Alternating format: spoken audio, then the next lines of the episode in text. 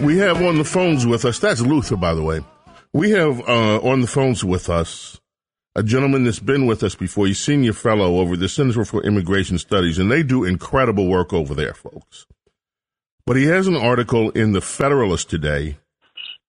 And Todd Bensman, I'm, rather than me describe the article, I want you to tell people what it's about. But let me just set it up this way. We have had tons of calls asking a salient question.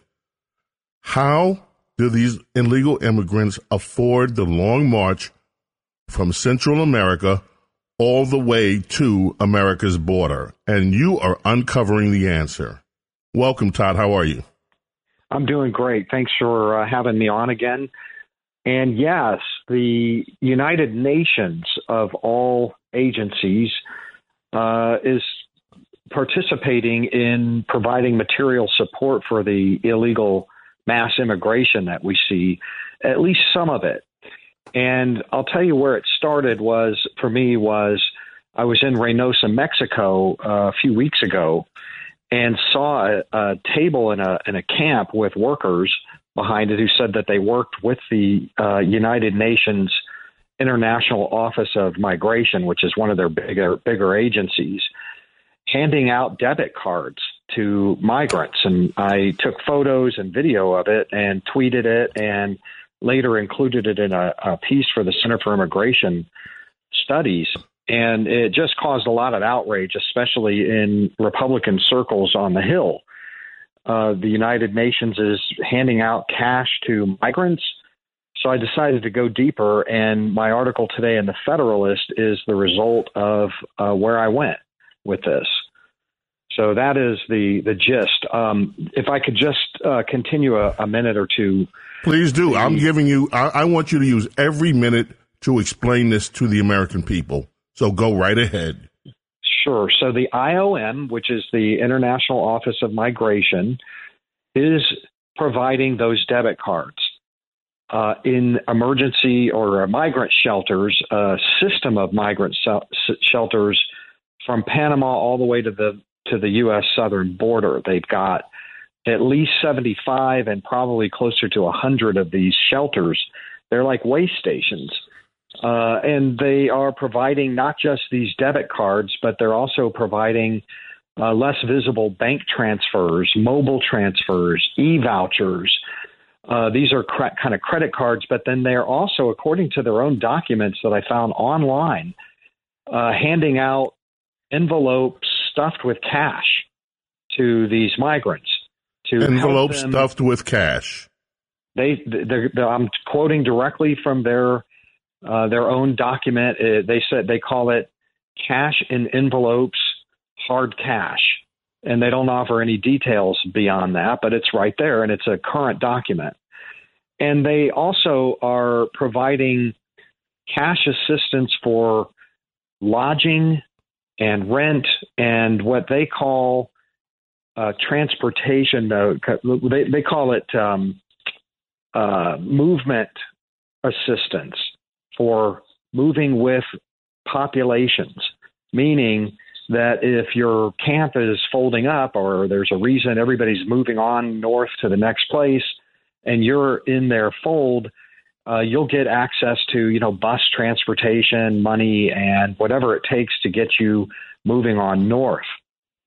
So now Republican congressmen are starting to look into this. In particular, Lance Gooden's office. Uh, Lance, uh, who I met last week while I was on the Hill for something else, just introduced a bill with 11 other Republican congressmen uh, demanding that, proposing that the United States halt all U.S. tax dollars going to the IOM. Lots of tax dollars go to the IOM. So this is okay. being paid for in part I, by the. Mm-hmm. Yes. I want to highlight that. American taxpayer dollars are going into this fund that is being distributed by the United Nations to bring illegal immigrants, to help illegal immigrants come from Central America through Mexico to the United States. That's right. They are paying cash and rent, lodging, uh, whatever else is needed to what they call vulnerable migrants. That would be, you know, maybe families or people with uh, disabilities or elderly or, uh, you know, anybody that they decide, you know, could use a helping hand. And the way they, they would couch this would not be we're helping illegal immigration. They would say the immigration is going to happen anyway, and we're just preventing death and suffering.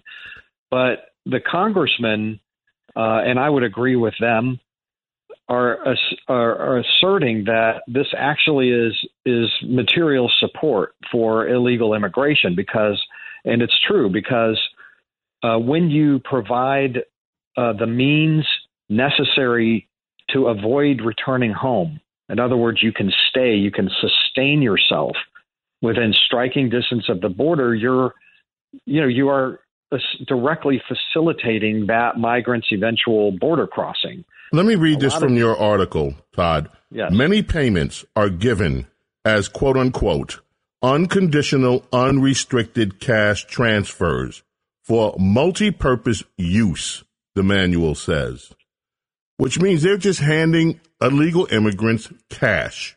Here, you want to get to the United States, here's some money. And once again, what you have discovered is that American taxpayers, in part, are paying for this fund that is giving money for people to break American law and come here illegally. That is how I view this. Uh, they would view that differently, but I view it like that. I'm sure the migrants view it like that. Uh, thank you so much for uh, giving me the freedom to stay here until I can figure out how to get over uh, instead of having to go home. That's essentially what this is. It's hard to tell how many uh, that they're helping in. Tw- they really have ramped this thing up. This is going straight skyward on the trajectory of increasing funds. Uh, this is since they started it in 2019. Uh, things were pretty low. They helped 29,000 people in the Western Hemisphere with cash and voucher assistance along uh, you know, in 75 shelter waste stations, according to the State Department's report on this. And also, uh, that's just from 2019. They have expanded the number of countries that they're doing this in by 100%. And they've increased the percentage uh, from 2019 to 2020 of people that they're helping by 77%. And that includes all the Central American countries and Mexico, uh, where you can see this happening. I wasn't sure what I was seeing exactly when at the time that I saw it and took photos of it, but the tweet just went you know viral for me. I mean, uh, like eight or nine hundred retweets of those photos, and I mean those things are really um, you know. Uh, you know, stirring things up in Republican circles over there, and people are starting to ask questions about what this thing is. Many uh, parents, also, you say, yeah. get about $400 every 15 days, $800 a month if they're in one place where they can collect it. And these are from these uh, debit cards that they're being given. And again, American taxpayers are paying at least a portion of this. Now, we only have a minute left, Todd. I want to wrap up and I want to have you back in the near future. What do you think is going to happen now that Republican uh, lawmakers have been alerted to how illegal immigration is being funded into the United States. Is this, do you think this is just going to be another story that just comes and goes, or do you think that they are serious about trying to get to the bottom of this?